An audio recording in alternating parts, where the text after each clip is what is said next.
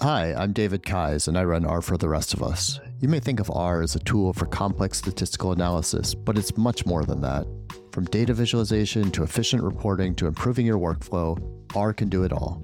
On this podcast, I talk with people about how they use R in unique and creative ways. Join me and learn how R can help you.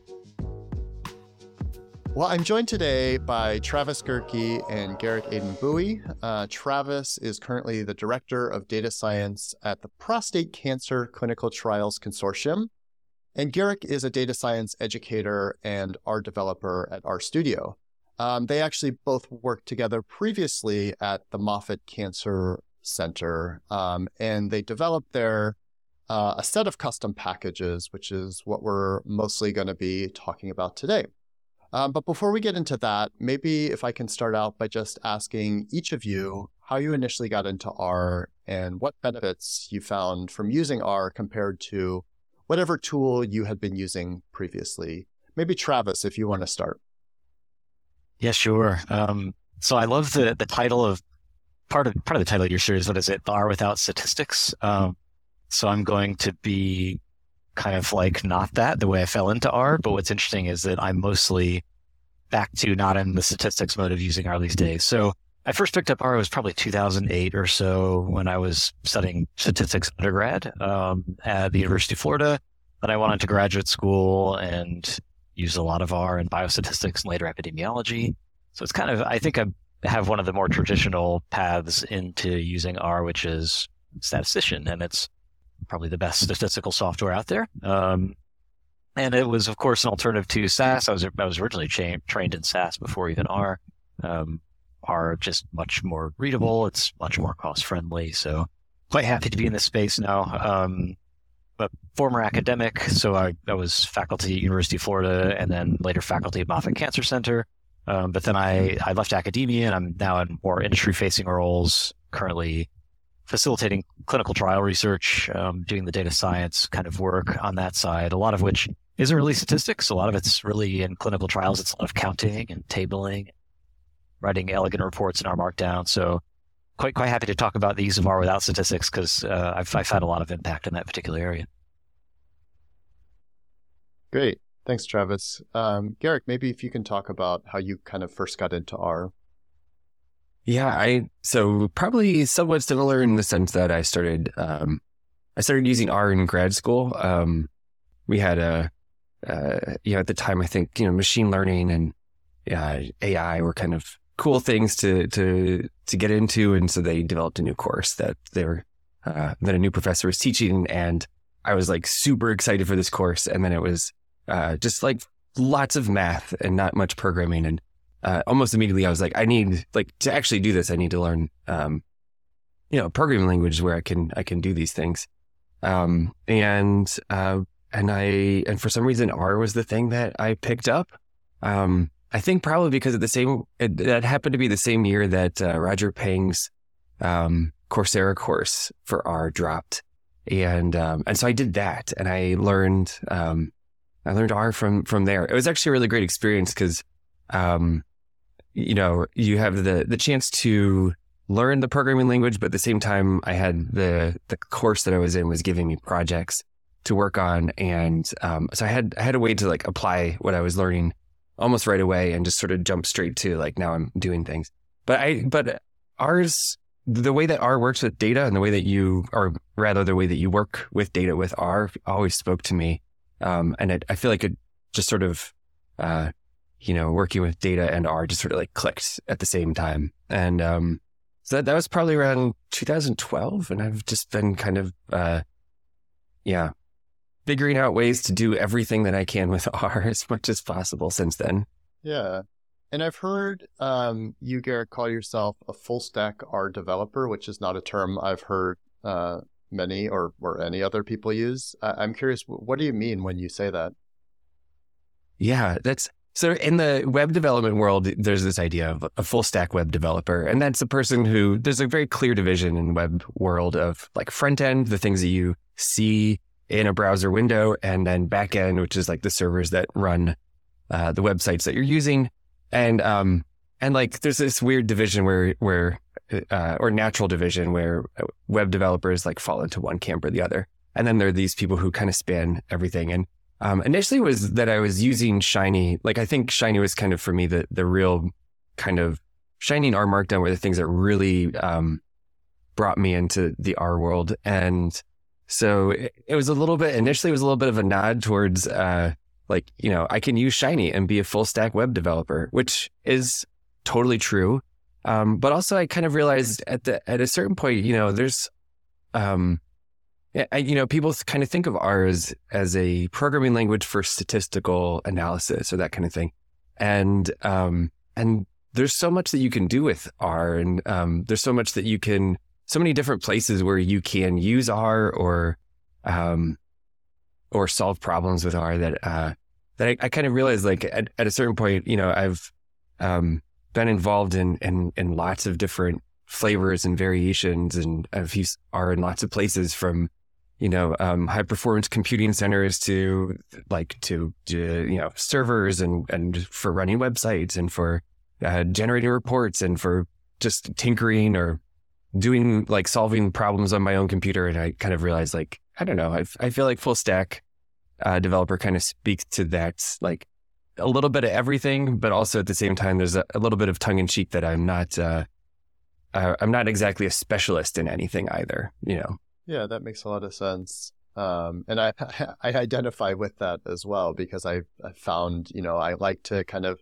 figure out you know how I can use R for this and that and and you're right that you know at this point there is so much that you can do beyond you know just statistics, which is what many people kind of assume. Um, mm-hmm. Travis, I'm I, I'd say I'm I'm far less familiar with the nuts and bolts of your work and what you do kind of on a on a daily basis with R. Can you talk through, you know, maybe an example of what a typical day and how um, where R fits into the work that you do today? Sure. So I'm uh, not a full stack R developer like Garrick. I'm mostly, I'll call it a coattail R developer, which means I follow around smart people like Garrick and use the things that they develop to actually make cool stuff happen. Um, but in practice, in the clinical trial space um, these days, uh, the process of making uh, when when a trial is done or when it's underway, you have to produce very regular kinds of reports. Um, that traditionally has been a SAS dominated field. Um, and they're, they're often not overly statistical. Um, it'll be things like let's count the adverse events that are happening um, in each, maybe the, the treatment arm and a placebo arm and let's make sure that the, the patients that are receiving treatment are, are safe and, and we can monitor them and, and you know make sure that the trial is going well um, with regards to safety. And so there's there's something overly complicated there, but in the SAS world, the kinds of reports that you get um, from that sort of process tend to be not like pretty. Um, they're very ASCII looking and kind of just like like an old dot matrix printer from the 80s. And I, and I think, you know, just out of sure. practice, I think there, there are people in the FDA and, and everywhere else that are very good at reading that kind of output because they've been doing it for decades now. Uh, but with R Markdown, we, we now have an opportunity to make these things look and feel very modern, like as if you landed in an HTML web page and it's interactive and it's, and, you know, tables are color coded. And we've been producing things these days that our safety monitoring boards, um, they'll see our reports and they'll go, oh my goodness, I'm so glad that this, you know, had this particular theme or, you know, was color coded like a 538 publication because I was able to very quickly see that we need to keep an eye on this particular patient or, you know, this particular arm of the study because I can quickly see something is going on there. So that's a really good feeling when that when that happens. Um, they were actually having real translational impact on patients that are actively receiving cancer care. Uh, so yeah, it's much like Garrick is kind of saying, just the the broad, the breadth of what you can do with, with R these days is so much beyond statistics that I that I've kind of put statistics to the side, and, and I'm just quite happy to make nice looking reports. Yeah, that's great. Well, let's transition now from talking about the work that you do today to the work that you did when you were both at uh, the Moffitt Cancer Center. Um, I'll let you decide who the best person to pick this one up is, but I'm I'm wondering if you can kind of explain a bit in terms of the work that you did there. And we're going to talk a lot about uh, a set of custom packages that you made. So I'm curious if you could dive into what was what were the pain points that led you to think about making a package at Moffitt in the first place? So I'll, I'll leave it to you to.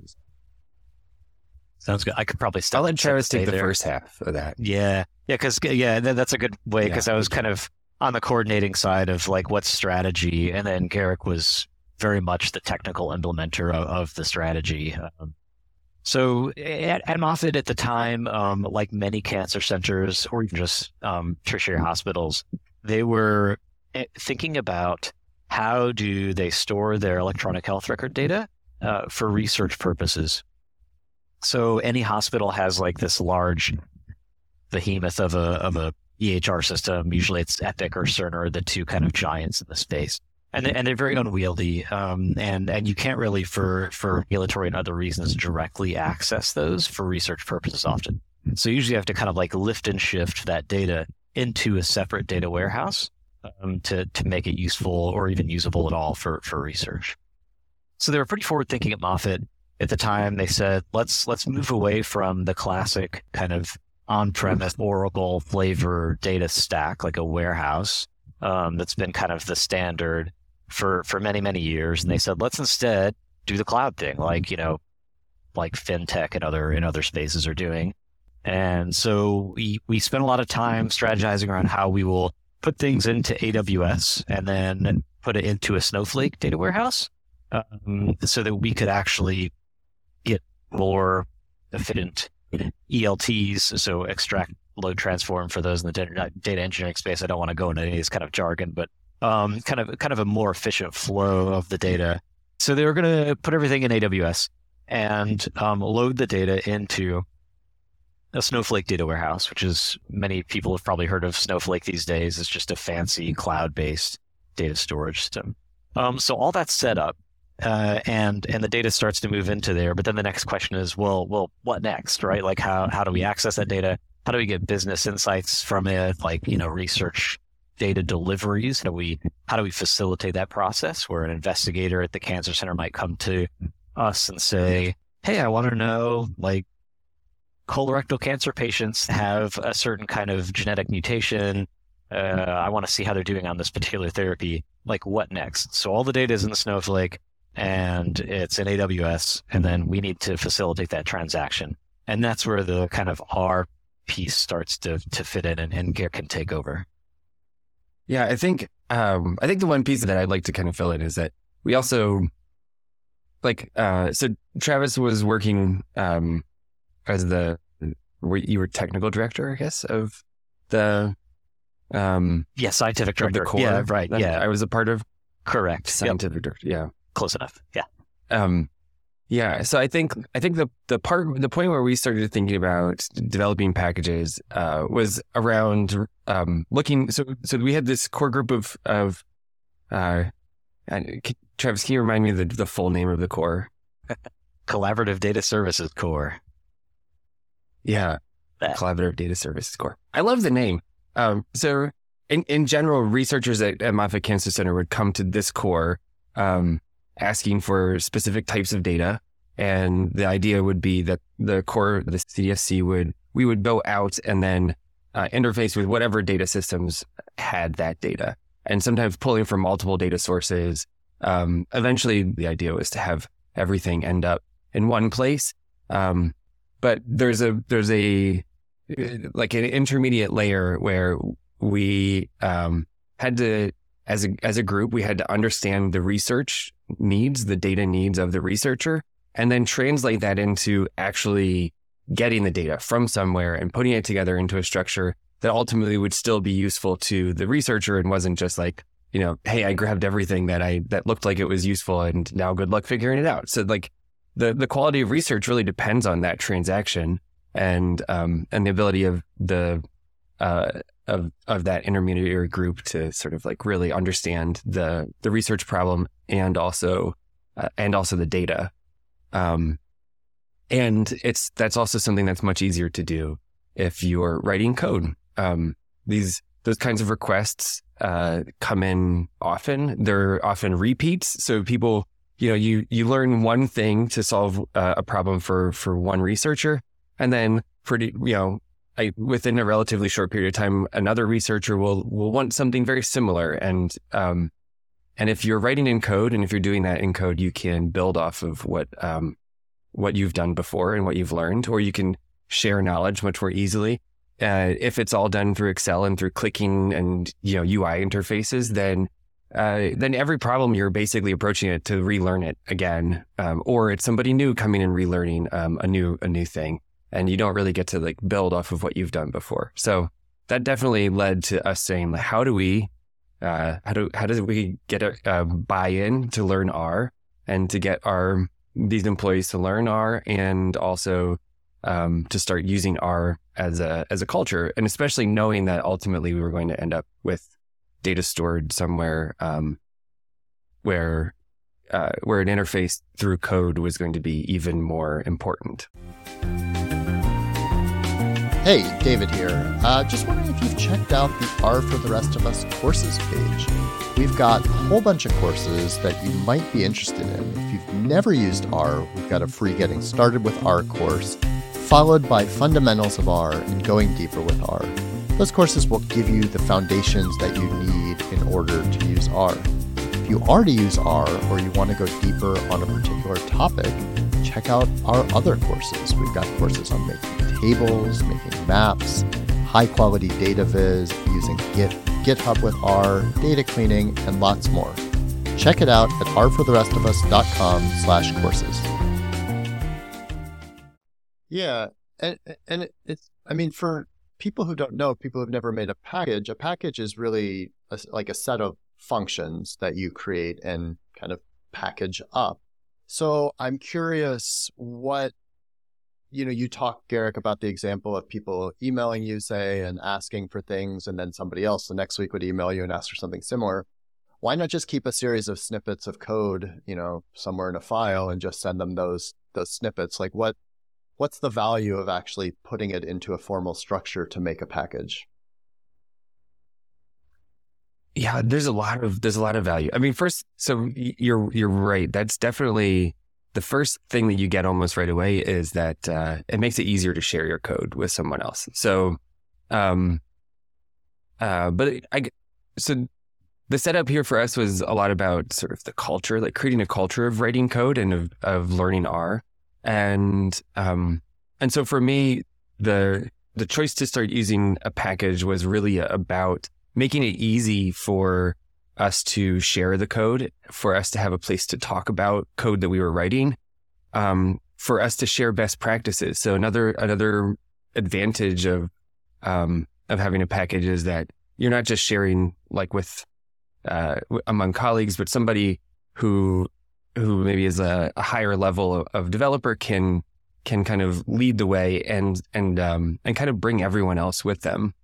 Um, and so those were those were some of the the things that we were really looking for uh, when we started writing packages as you know a way to um, kind of bring everyone together around the same code as opposed to bringing people together around disparate pieces of code that are in various emails or hiding in folders and so it sounds like a package. It's such a good point. Go ahead, there's, Travis. Go. It's such a good point. There, there's the parallel with the Word document almost, right? Where you get like people are working and emailing Word documents back and forth. You end up with like THE underscore final underscore final file two two final. The same thing can happen with code um, if you don't centralize it and drop it into a package where people know that that's the source of truth. That makes a lot of sense. And it's interesting because you both talked about how putting in a package was not just about you know making it simpler for say for people who are already using R, but also kind of getting more buy-in and, and getting people on board to you know who maybe weren't using R or were just using R a little bit. Can you talk about how having a package facilitates people kind of upskilling their their R skills? I could think of one Garrick right away. Yeah, absolutely. Um, the go ahead, Travis. Oh, this one. It's, well, it's where the um, it's it's why I kind of jumped to Garrick. I'm so glad you brought in the people part of this um, because I jumped right to sort of talking about the tooling because where my mind was going is setting up the Snowflake connections and connecting to AWS or even if it's Oracle, like it doesn't matter like what the system is, what the data system is. Uh, it's so complicated and nuanced to connect to these sorts of resources. Uh, because like it it just sucks. And um and it's it's really really nice if it's in a package and someone can just like you know if Garrick wrote a package and they could just say connect Snowflake Moffitt or something like that and then boom they're connected and they don't have to worry about all that stuff that like administrative sort of overhead um, and, and it speaks to the need for and the utility of an internal package because, of course, that, that sort of connector function wouldn't really be useful outside of Moffitt because it's unique to their data resources and, and their connections. Um, so, yeah, I mean, that that's one, one key area where we're just having a package that would take take away the overhead of like just setting up your R session and then so that people can actually write code and, and kind of do the data queries day to day job instead of like handling administrative silliness. Right. Yeah, because it seems like what you're saying is then they can get into actually, you know, working with the data versus spending, you know, hours fighting to try to access the data. In some cases, probably failing to do that, and then being like, you know, screw it, I'm not even going to tr- try messing around with R. This is too hard. Sounds like what you're saying is this this gives them that jump to to to dive right into the actual data portion of it. Yeah, exactly. Yeah. It, for me, I think it, it creates a number of a number of gradual on ramps for people who are who are learning or are working on uh, getting more skills, in, in particular around coding. Um, the the first is uh, just the advantage of um, so there are a couple of things that you get by having a package that, as you said, you're you're taking uh, functions that you've written somewhere and you're putting it all in one place, which is nice. Um, but the the next thing that you get from that is you get to document your functions. So you can write the documentation, uh, and the syntax lets you write the documentation re- next to the function. So you document the function in the same place where you write the code that uh, that the function uses, right? And um, and then that's super helpful because it always like the package automatically then comes with a resource for people who are learning and you know they have they know that they have some uh, documentation that they can look to as they're using the functions um, also by solving some basic problems to get people started early. Um, you know, you know, you have to go through the the and the initial sort of effort of setting up the package and getting going and everything, and you know, installing all the software and all that. But for the most part, uh, once you know, if you can, you can automate a lot of that too, and then you just sort of say, here, start. You can use this function, and you get people. Um, much closer to solving the problems that they want to solve much faster. And so that's uh, that's huge because then um, they have they they see the value and utility of writing code quicker um, instead of struggling through uh, basic examples or struggling to get the basic things working by by having it work uh, more quickly and by getting much closer to like this is why you'd want to be using this in the first place. Um, it's much more motivating. Um, and then the the next part is once they're used to you know how the package works, so once they understand how functions work, and as they gain more skills, then there's a place to turn when you want to actually learn. Uh, like, okay, well, what are you doing behind the scenes? You know, um, and it's, it's not a uh, it's not a, a, a, black magic box that uh, you can't look into. Um, it's uh, the the code for whatever it is that you're doing or that you've learned to do is there. It's part of the package, and you could go look at it, and that gives you an on ramp to uh, collaborating together um, with the people who, are, who have been writing the package. And um, and at that point, now you're you're able to sort of share the code. You're at least able to learn from someone else's code, um, and then at, you know from there you can start. Maybe you notice that there's something that the function uh, does wrong or should do differently, or you have an idea about a new feature and, and you have a place to put that idea and start working on it. And, and then, you know, it's, uh, so like very sneakily, and you have these on ramps towards getting people to use code more and to, uh, and to, to, you know, solve their problems and, and, um, and see the value of, of using code. And, and you get that from writing a package. Yeah. And I it's it's a good point about the you know reducing friction early on. I know JD Long gave a very cool talk in the 2019 RStudio conference, something like empathy and community practice or something like that, was the title. Um, but but he had this figure that stuck with me, which was like, what we really want to do anytime we're writing code or, or building a community around programming is is reduce the amount of time it takes for someone to start kicking ass. Um, and so that's exactly what Garrick was doing with with those packages. Is like they could fire something up, and like just with it, with a handful of helpers, instead of like sloughing through, oh god, what do I got to, you know, how do I connect and how do I how do I set up the data frame and make these things happen? Like within an hour, they could be like kicking ass. Like, oh, this is it. Of course, I should have been using R this whole time um, because this is this is so uh, streamlined and easy. Uh, and I love that idea, you know, because I think a lot of organizations, I mean, it's natural that they'll have some people who are, say, more advanced R users, whereas other people, you know, are just starting or, you know, have only been using it for a bit. And so something like a package allows you to really kind of leverage the skills of those who are, are further along to help those who are just starting out or newer to, to really kind of, you know, move, move more quickly than they would be able to on their own. I think that's such a, a good use of of having a package. Um, one other thing I want to ask about Garrick, I uh, was this was last year. I asked about um, what were some of the main things that packages, uh, internal packages that you've seen do, um, and you responded that um, the package coerces your coworkers into following your opinionated best practices uh, by making my version of the happy path as easy and automated as possible. Can you explain explain yourself? Yeah, absolutely. Yes, this is my definitely my favorite part about writing packages is that uh, you you get to define the workflow a little bit, and um and so there.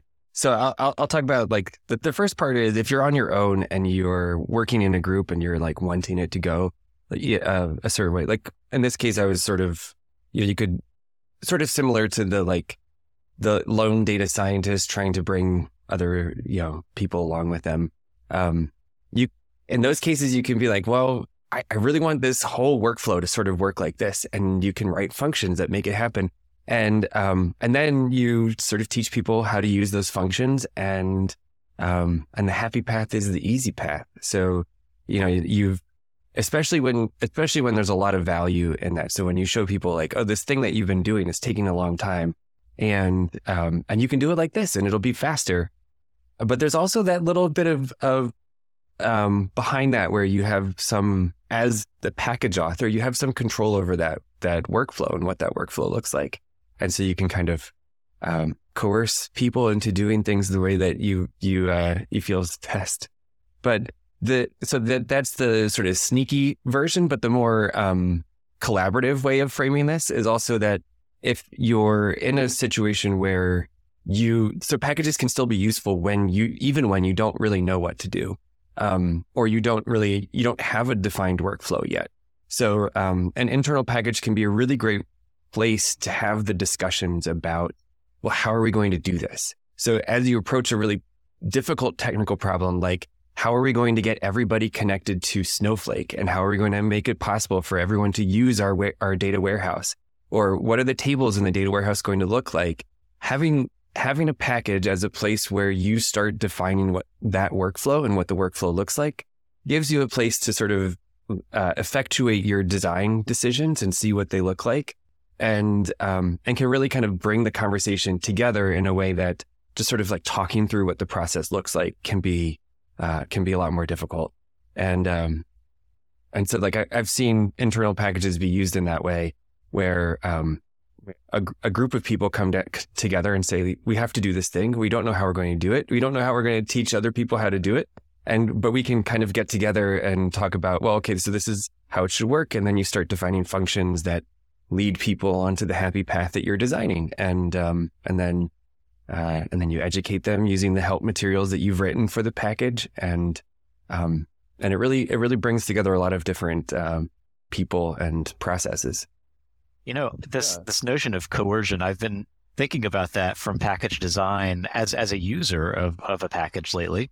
Um, and I'm very grateful for it. So uh, as the, a lot of the field right now is moving back towards basics in the sense of like we should all just be writing SQL. Um, and so I, I don't I haven't used like a ton of SQL in the past, um, but enough to like make me dangerous. And then when I when I returned a couple months ago, I realized that by um, in the design of the dplyr package, the the tidyverse developers had chose design elements that more or less coerced me into learning SQL so that now I'm very good at another language without even having known it. And of course they chose that as the happy path because SQL is a very good language and it's and it's you know the the structure of it and, and the syntax of it is, is very, very smart. Um, and so they chose the happy path. I learned the happy path without even knowing I was doing that. And later I go, oh my goodness, like I, it, it almost made me multilingual in a programming sense, um, just unintentionally, which is which is really really awesome. Yeah, that's great. Yeah, I mean, I was talking to Kyle Walker, developer of tidycensus, a couple weeks ago, and he was saying, you know, one of his motivations for making tidycensus was he wanted to get data programmatically from the Census Bureau, but also he wanted it to be in a tidy format because he feels very strongly that that's the best um, way to work with data. And so, you know, his package, which he initially said he developed just for himself, but has since, you know, become quite popular, is is opinionated insofar as it's not just for accessing census data, it's for accessing census data and bringing it in, in a tidy in a tidy format, um, which I think is a good example of kind of exactly what you're talking about. Not obviously in an internal package, but in a package used, you know, more broadly. And there are also ways with like tidycensus is a great example where there that that is a complicated data set. It is difficult to download the raw data set from the US Census and put it together in the appropriate way.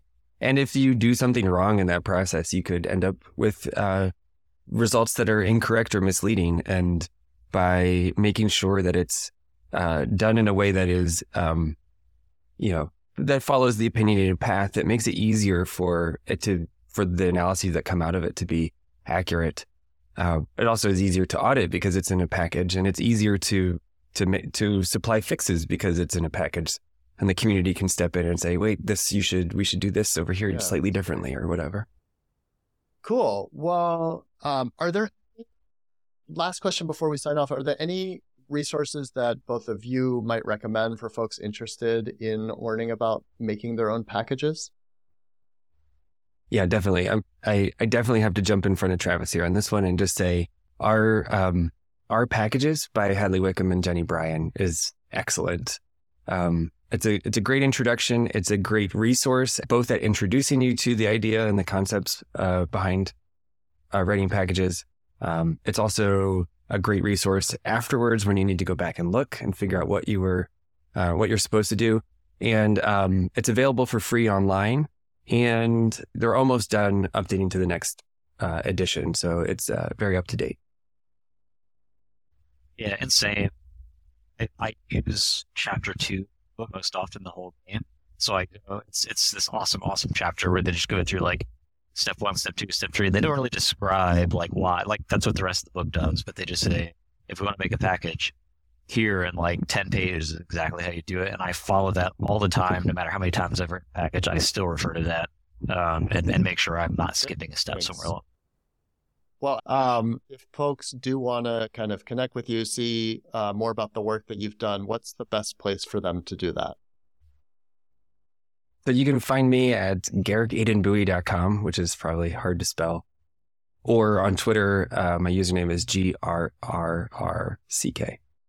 Travis, what about you? What's the best place for folks to connect with you if they want that? Oh yeah, um, at Twitter I'm Travis Gerke, G E R, and at LinkedIn Travis Gerke, G E R K E. Well, thank you both for chatting with me today, and I hope um, this is helpful for folks interested in learning about packages. Um, yeah, thanks again to both of you. Thanks again for listening. I hope you found this conversation interesting. Uh, if you have any feedback, I'd love to hear it. David at rfortherestofus.com. Thanks.